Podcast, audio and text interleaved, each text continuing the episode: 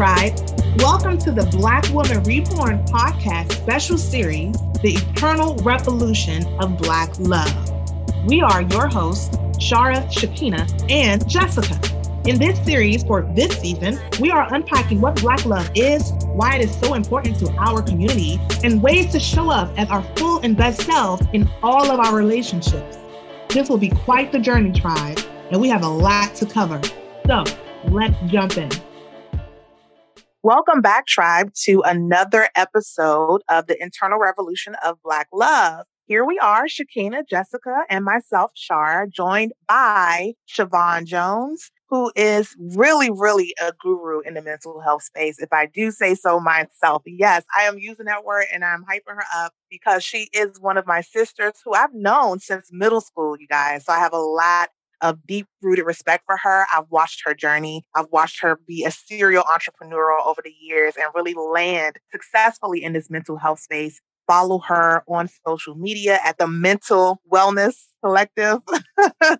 Let me say that one more time at the Mental Wellness Collective. She's doing great things in that space, providing a lot of encouragement and support. And proudly, she has just completed her therapist license. So she's officially a, a, licensed therapist, even though she's been doing the work for years. So we are very, very happy to have her on to join in this conversation in this episode titled Triggers and Trauma. Now, if you remember in this series, we've been talking a lot about how we do the inner work when it comes to preparing for Black love. And we are continuing that conversation to talk specifically about how do we deal with trauma. And we're going to open up that conversation by defining what trauma is, defining what triggers are, and then really explaining how do we actually overcome those things in order to be more effective in the Black love goal that we have when it comes to everything that we're doing in life, not only romantic love, but also parenting, as we've been talking about, friendship, sisterhood, all aspects of Black love is where we're trying to grow in. Well, I would like to say welcome, Shevon. We are super thrilled to have you on, sincerely. We always love when we have guests on because we love this professional insight into these topics. So I am thrilled to hear what you have to say today. I can't wait to get to it. Yes, Thank welcome you. to the tribe, Shevon.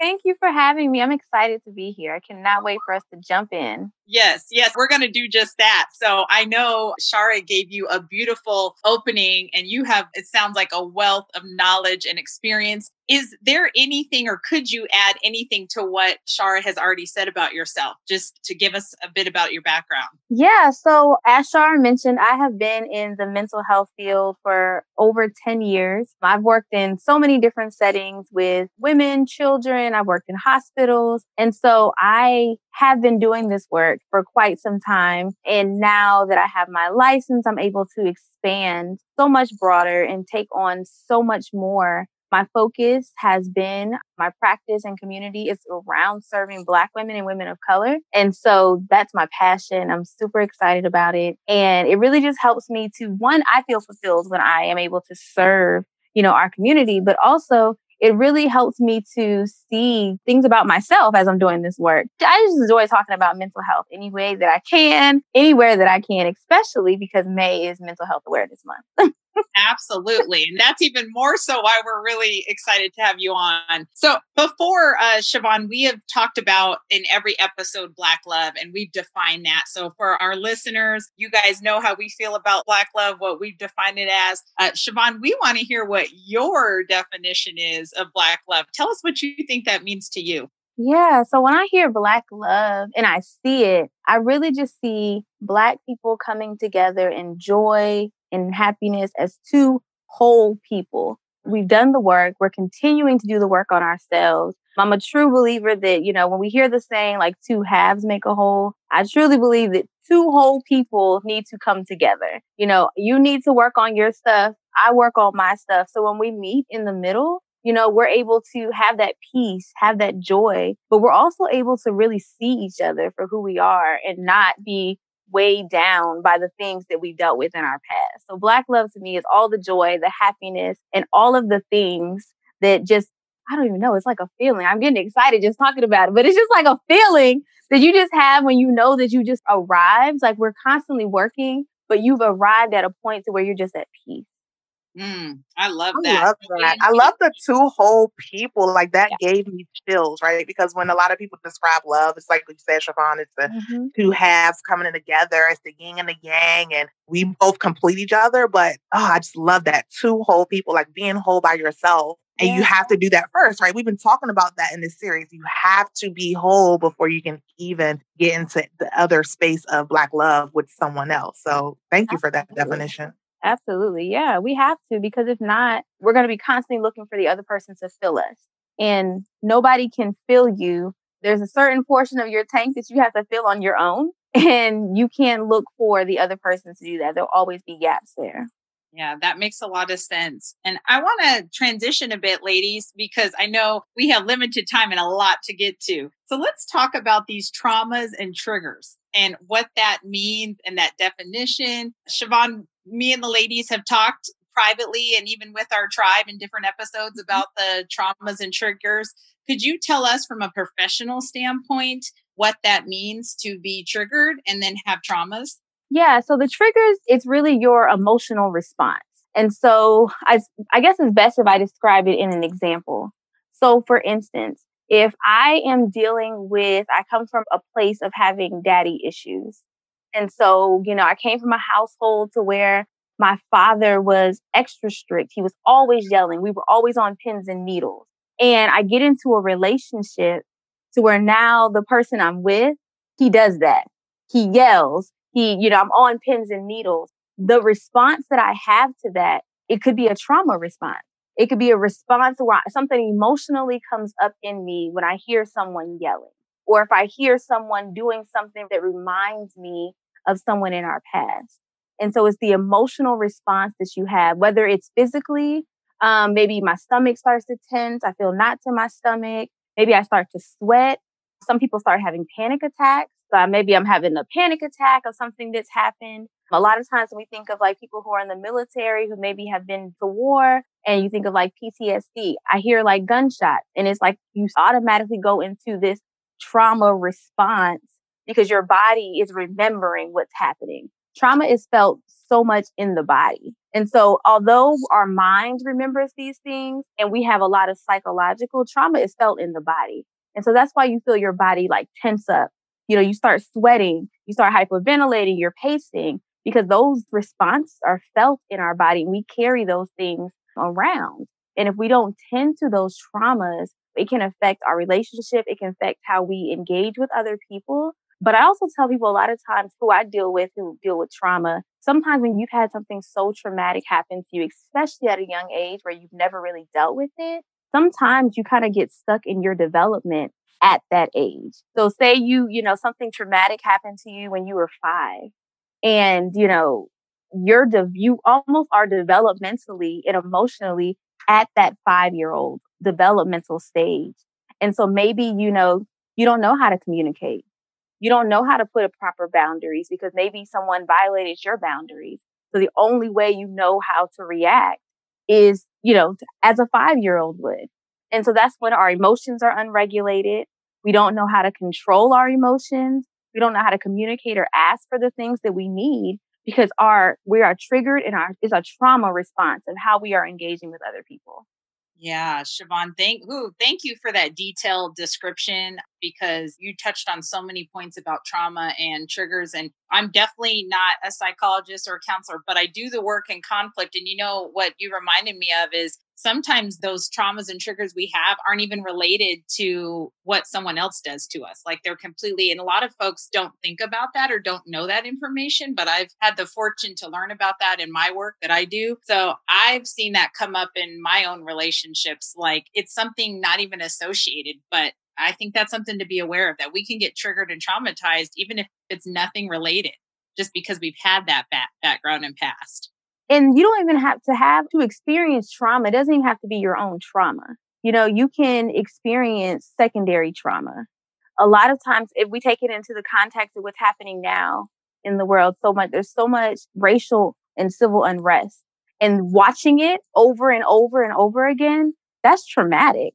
I don't have to actually be the one that it's happening to, but if I'm constantly watching it, I'm constantly absorbing it, you are experiencing secondary trauma. And that's why your sleep patterns is disturbed. That's why you are like always on, you know, feeling like you're on eggshells because you're experiencing the symptoms of a trauma that you aren't necessarily a part of. And we have to get to the point of kind of like healing from that. You know, it's almost like a collective trauma that's happening right now. And I think that the collective trauma piece is important, but if we can collectively experience trauma, we can collectively heal from trauma. And we have to be very intentional about that as we continue to do this work and continue to engage with each other. Right. And I think you bring up a good point. Um, me working in a racial justice space and doing a lot of racial justice training, that is a lot of the research that's coming out over the past three or four years is community trauma is the term that they've been mm-hmm. using a lot or collective trauma is the same thing. And it started to make me think about the definition of trauma and what I found a simple definition, as you've already described and everything that you said, is a deeply distressing or disturbing experience, period. Right. So it just made me think more about how subjective trauma actually is, right? Like there's no clear cut definition of that is a traumatic experience and that's not. Oh, what you've been to is that's not quite trauma, right? It's very personal and subjective, right? What's traumatic for you, you know, may not be traumatic for me. And I think it's really interesting you brought up everything when it comes to the racial justice space, because when we have these conversations about what collective and community trauma is, a lot of people don't believe in its existence, right? right? Because how? How can that? It's a very real thing, right? And I know for me, as someone who has been an activist, who has been on the front lines, who has been arrested, who has been all these things, now I know after doing my research on the effects of trauma, I know for a fact that it exists. I know that, you know, for me just now, I wasn't able to watch any of the court case, anything when it came to George Floyd. Yeah. And now when I do my research on PTSD and trauma, I know that for a fact, like that's because I have experienced so much trauma in the racial injustice space and watching so much. It's in our faces. And, you know, God knows what's going to happen to our children who's growing up and seeing this just play across the screen and play across social media without no filter and having to deal with that. But, you know, everything you're saying, like there's different levels of trauma, there's different types of trauma. And I don't know if you have any insight on the different types of trauma outside of collective trauma or not, Shevon. Well, I think that you brought up such a good point that trauma is different for everybody. When you hear the word trauma, people automatically think it has to be some kind of violent act that happened to you when you think of you've experienced something traumatic. But it can literally be anything. And you're right, just because it's not traumatic to me doesn't mean that it's not traumatic to you. And I think that we have to really hold space for everyone to have their own experience. And because we all deal with it differently. We all deal with trauma differently. Some people are able to experience it and move forward. They're able to be very resilient. And if I'm honest, as a people, we're very resilient I think that we have experienced so much collectively and individually that we are able to keep it moving, push forward. However, that piece of keeping it moving, pushing forward, it can be so detrimental at the same time because we're so used to, I hear so much of so many of my clients, their key phrase is always, but I just push through, but I just keep going. But have you really dealt with that trauma? Have you really dealt with that? You know, and a lot of them deal with some very significant pieces of trauma. And until you really pause and sit with it, sometimes I don't think that we really understand how heavy of a weight it can be for us. Because when you're so used to just pushing forward and moving forward because life goes on, people expect you to move forward, that trauma can be heavy. And until you start sitting down, maybe even in therapy, and you're just someone helps you like connect those dots, and it's like, man, I didn't realize that I was experiencing like this. That even saying like I'll be in therapy sometimes, I'm like, that's probably a trauma response. You're responding that way out of your trauma. A lot of times when we talk to people and you're in an argument or even a conversation, your triggers sometimes block you from being able to hear what's actually being said to you. So someone could be saying something to you and mean well, but you're so busy listening to respond that you actually don't hear what they said and you're hearing it from the filter of your trauma. And that can be so hard to break because when you have these trauma responses, you're not effectively communicating. Your body is doing something, something is happening to you. And your automatic response when you're experiencing trauma is to protect yourself. And so even if I perceive it as danger, I'm going to protect myself, whether that's lashing out, whether that's just shutting down, isolating myself. Some way I'm going to protect myself because it's a vulnerable piece of me that I don't want you to attack. And you have to really kind of break through that wall in order to get down to the root of that that trigger. Shevon, can you let the tribe know and people who are in a relationship, they maybe want to get in a relationship, or even our tribe members that are in a relationship, when they start to recognize triggers, what steps should they take um, to move past that? So if they're in the midst of a trigger, what should they do? Especially when dealing with their mate or a family member. Are you talking about like in the midst of a conversation or you just starting to notice some things that are coming up? Both. Okay. If you're noticing that your significant other is doing something that is triggering you, the best thing one is to communicate. It is to be open and honest as much as possible. So often when we're experiencing trauma or we're experiencing traumatic events, we don't like to be vulnerable. We don't want to be vulnerable, so we don't share that part of us. But if you're noticing some things that you're being triggered by, my first recommendation would be to speak up and let the other person know what's happening, like what you're feeling, what's going on inside you, because a lot of times we make assumptions that the other person should know or that, you know, they should pick up on the signs that, you know, I'm not comfortable. But a lot of people just don't know. If you don't tell me, I don't know that you're struggling. I don't know that you're dealing with something. So after I've communicated to you what's going on, get support.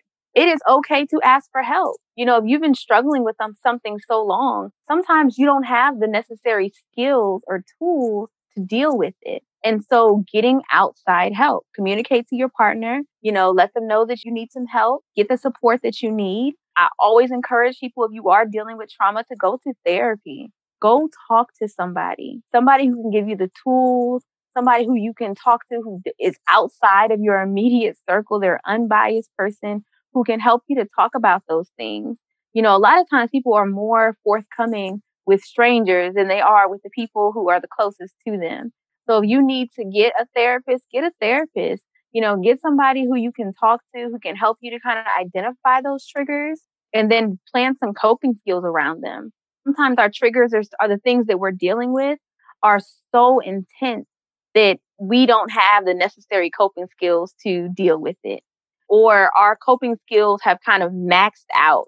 And so we need some more skills. We need some more tools in our toolbox to be able to deal with what we're going through.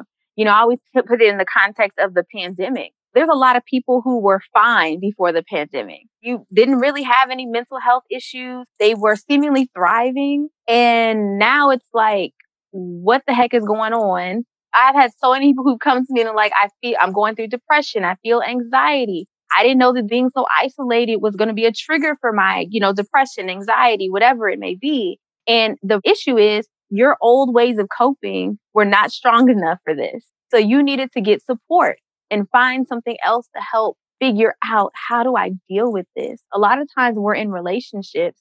And that's why I always say, you know, you have to be whole because we look for the other person to fix us.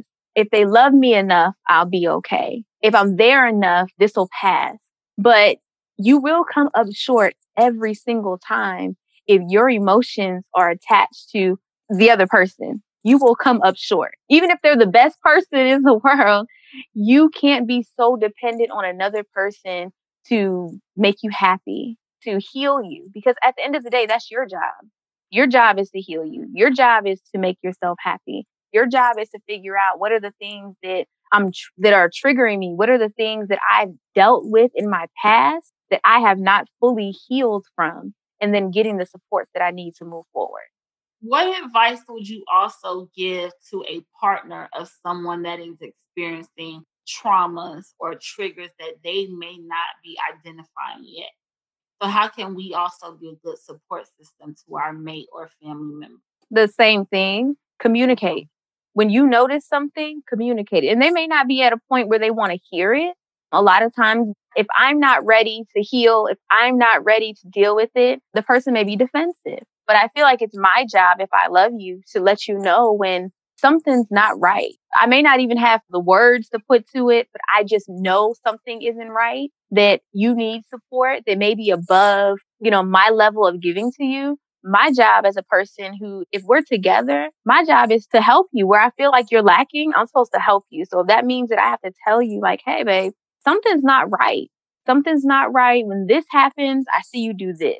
And I've seen it more than once. And I think that it's important to be very specific around the things that you notice and not try to tiptoe around it. A lot of times people try to tiptoe around it. I don't want to hurt her feelings. I don't want him to think that I'm, you know, trying to leave him. But at the end of the day, you don't want that person to struggle. You want them to know that you notice something. And that is my main thing. I noticed something and I want to help you. And this is how I want to help you. Then being a support for them. Be as supportive as you can. Support them through therapy. I always tell people therapy is not always pretty, not always happy every session. And sometimes we learn things about ourselves that we try to forget or push down. So being a support for them, you know, when they're going through that healing journey.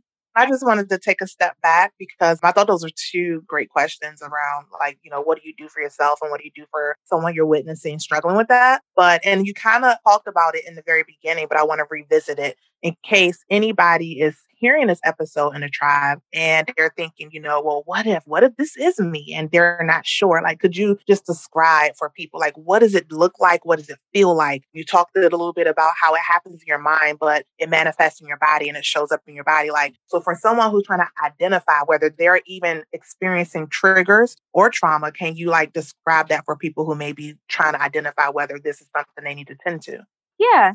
And I also want to put the caveat before I go to that. I think that we all are triggered by something.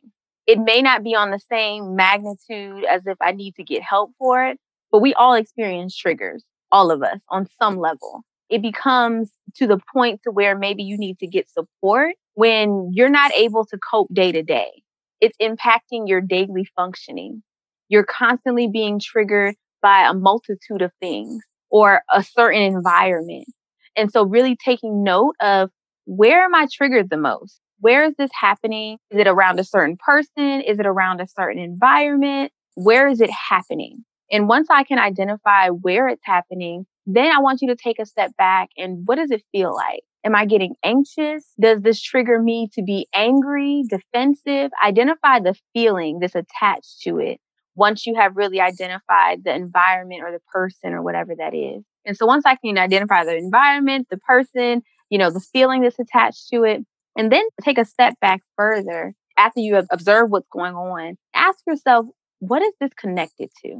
Do I get triggered off of certain a certain person because they remind me of somebody? Is there something that I experienced in my past that's starting to come up when I'm in a certain environment? You know, really taking inventory of that. I tell people to journal all the time because I think that sometimes we we are constantly thinking. I think I saw a study that said we have approximately 60 to 80,000 thoughts per day. That's a lot of thoughts. And so you have to sometimes take a moment to sit with yourself and really figure out like, okay, what's happening inside of me? What's making me feel this way? And I don't think we do that enough because we're so busy rushing through life that we don't always take a step back and figure out like, okay, what's causing me to feel this way? If I'm feeling depressed, what's causing my depression? When do I feel depressed? How long have I been feeling like this? Is it connected to a specific person, an environment, a situation? Like what's going on? And writing your journal daily, really track those thoughts and really attaching how you're feeling to those, you know, to those thoughts. I always say journaling is like closing tabs. You have a million tabs open and sometimes we can't identify, you know, what's happening with us because we have all these tabs open. And so when I start to journal and I start to kind of go through those pages, I can start closing some of those tabs. And then I can start isolating, okay, what's happening to me? Okay, now it's it's around us. Maybe I can identify it's around a specific situation that's happening. And I think that it's sometimes we can't do it ourselves, that that's when we need to seek help to be able to say, listen, I've been feeling this way for some time. I've been trying to figure it out. I cannot figure it out. Let's talk through it. And that's when we really start digging deep and figuring out like, what is this connected to? You're feeling this way because, and kind of going from there. Yeah. I just want to jump in really quick and just give a metaphor to what you just said about the tabs, right? So it mm-hmm. reminded me of a couple of years ago, my old iPhone. It was working so slow, like unbelievably slow. Like, you know, it was it was ridiculous. So I ended up going to um Apple and you know, what's going on? You know, this is a conspiracy. You just came out with the new iPhone. You're slowing down my phone. You guys are going to get it. Stick it to the iPhone man. And like he looked at it and he went through, you know, a couple of things, put on the, you know, machine, whatnot. And it was as simple as I literally had hundreds of pages open in my Safari app. And I didn't know it, right? I didn't even know that there was a such thing as closing out by swiping left. And he was like, ma'am, you have like a million pages open, right? And this is what's slowing down your phone. Go through, close out those tabs, and you're going to notice a difference. So as you were speaking, my mind went to that. And like, it just reminds you of every, like, slow yourself down, pause, so mm-hmm. that you can actually attend to what's going on in your mind. But close those tabs. Like you're slowing down, just slowing you down, fam, slowing down your tribe, just slowing yourself down if you don't close out those tabs. So thank and you for that, Shevon it's funny what you just said to Shara, how you went in blaming them. So sometimes when we're not closing our tabs, we find ourselves pointing our fingers at other people. Yeah. You know, they say about when you're pointing your finger at somebody else, you got three fingers pointing back at you, and you're really the problem. And that's what we're really here with this series with Black Woman Reborn to make sure that we're being accountable to those three fingers that are pointing back at us at all times. Yeah, and I think you have to listen to your body too. You know, your body gives you gives you warning signs. It gives you, you know, it identifies different things that sometimes we don't pay attention to. When you're around a certain person that doesn't make you feel good, they bring up something in you, your body's telling you something. Like your body is telling you that maybe something's not right about this person. Maybe this person is triggering something in me. So listening to your body, spending some time with yourself and taking that step back and really analyzing what's happening can really do some benefit for you. Yes, Shevon, I want to go back to the getting help and getting therapy because for those of our tribe that listen all the time on Black Love, they know that we talk about therapy all the time. We've had specialists on, such as yourself. So we encourage and we're open to therapy on this show.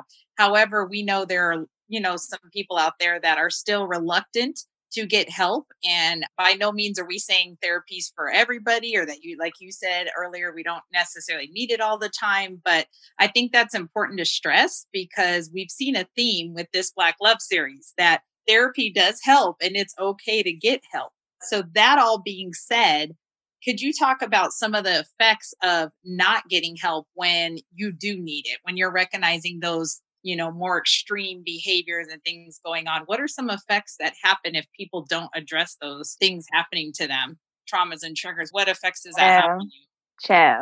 Ciao.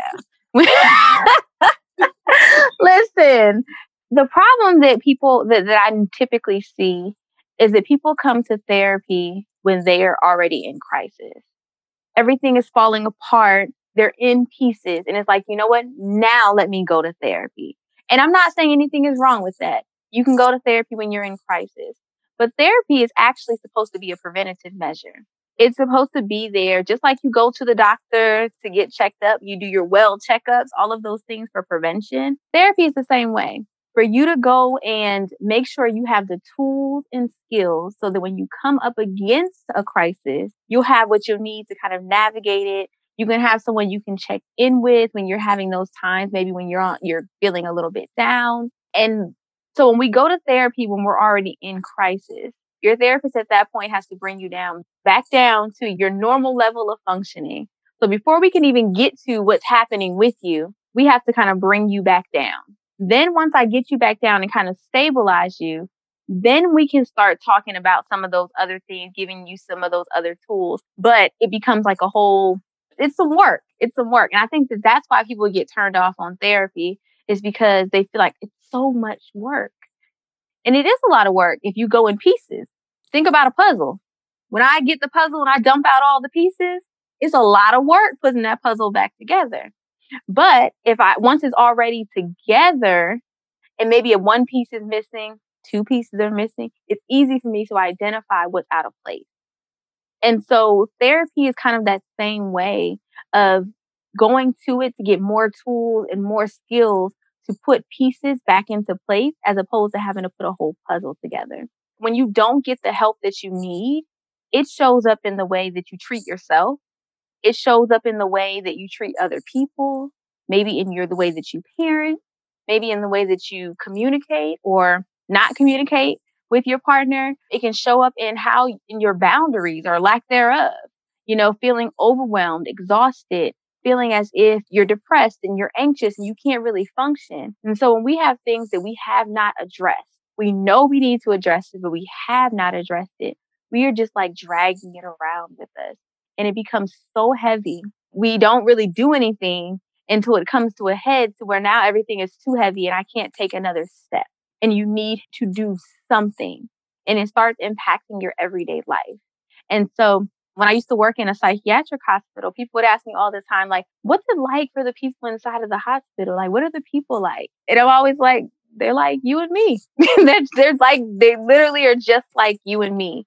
The only difference is they got to a point where they weren't able to cope anymore. They weren't able to move forward. They weren't able to push through. And they needed help either by their own choice or, you know, someone else recognized it and, you know, and they ended up there. But they're just like you and me. And that's what really kind of pushed me to really help people on the prevention side of really figuring out what do you need to do so you don't get to the point where you've used up all of your ways of coping where you don't get to the point to where you're so exhausted now you're falling apart you know one of my favorite things to tell people in therapy is you don't have to be exhausted to take your hands off of something you can take your hands off midway when you start noticing those things you get no reward for overexerting yourself none and for some reason as you know, black people, especially black women, we tend to feel as if we have to carry my load, your load, her load, his load, and we have to keep going. There's no badge of honor for overwhelming yourself. So identifying when you need to take a break, when you need to pull back. I always think about it like when I think about your phone. Their phone gives you a warning at 20%, 15%, 5%. And before it gets down, we are like searching for a charger because you know that when that iPhone shuts down, it's going to take a good five minutes before it can, it, it gets back up, even when it connects to the charger. So you look for the charger because you don't want it to shut all the way down. Your body does the same thing. It gives you warning signs before it is about to shut down. And so you need to connect with whatever your source is, whatever that outlet is, so that you do not power all the way down because it's so much easier for you to recharge at 20%, 50% than it is for you to recharge when you have completely shut down, when you are in a million pieces trying to figure out where everything goes. And so my goal as a therapist, specifically working with black women, is to show you one, you have to prioritize yourself, period, above everyone else when you look at the, one of the definitions for self love, it's having yourself and holding yourself at the highest regard above everyone else. And when I say everyone else, I mean everyone else. I don't care if you're a mother, if mom's not well, nobody is well. So you can't, when I hear people say, well, my kids come first. Yes, my child comes first, her safety, her well being, all of that. However, if I need to take a break, I am taking a break because if I'm not functioning, she's not going to be able to, to eat. She's not going to be able to, we're not going to live in this house. Like I have to make sure that I have what I need. And I think that somewhere along the lines, we get lost in that, that conversation and feeling like we have to put everybody before ourselves. I have to do everything for everybody. Then whatever's left for me, that's what I use, use up. Someone just told me the other day in therapy, she said, well, I give and give to everybody else. And whatever is left for me, that's what I use to function. And I said, well, how sustainable is that plan? And she was like, it's not. There is absolutely no way that you can function with all that you have if you constantly put other people before yourself. That's why they tell you to put your mask on first on the airplane because I can't help you if I don't help me first. And we have to really remember that in relationships and parenting, all of that at work because these people will stress you out. Like you have to remind yourself that as we go through this life. Tribe, tribe, y'all have heard it for yourself. Miss Shevon Jones from the Mental Wellness Collective. Girl, you have gave us a word. You have tribe.